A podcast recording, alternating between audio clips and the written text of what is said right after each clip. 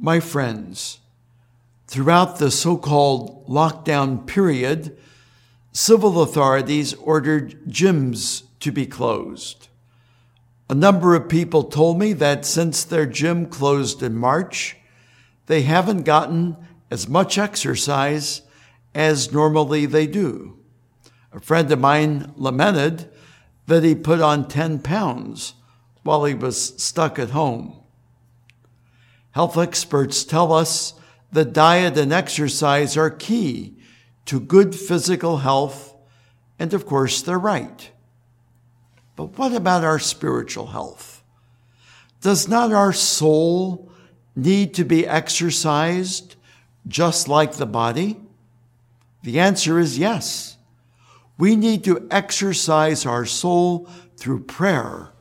We need to put our soul on a diet by fasting from food and abstaining from other forms of self-indulgence, even those that are legitimate. Otherwise, the soul, like the body, can grow spiritually flabby and lethargic. You know, Saint Paul describes the spiritual life in terms of an athletic contest. Saint Ambrose of Milan referred to the Psalms as, and I quote, the gymnasium of the soul, as if to say prayerfully reciting the Psalms puts us through our spiritual paces. Saint Ignatius of Loyola's most famous work on, on the spiritual life is entitled Spiritual Exercises.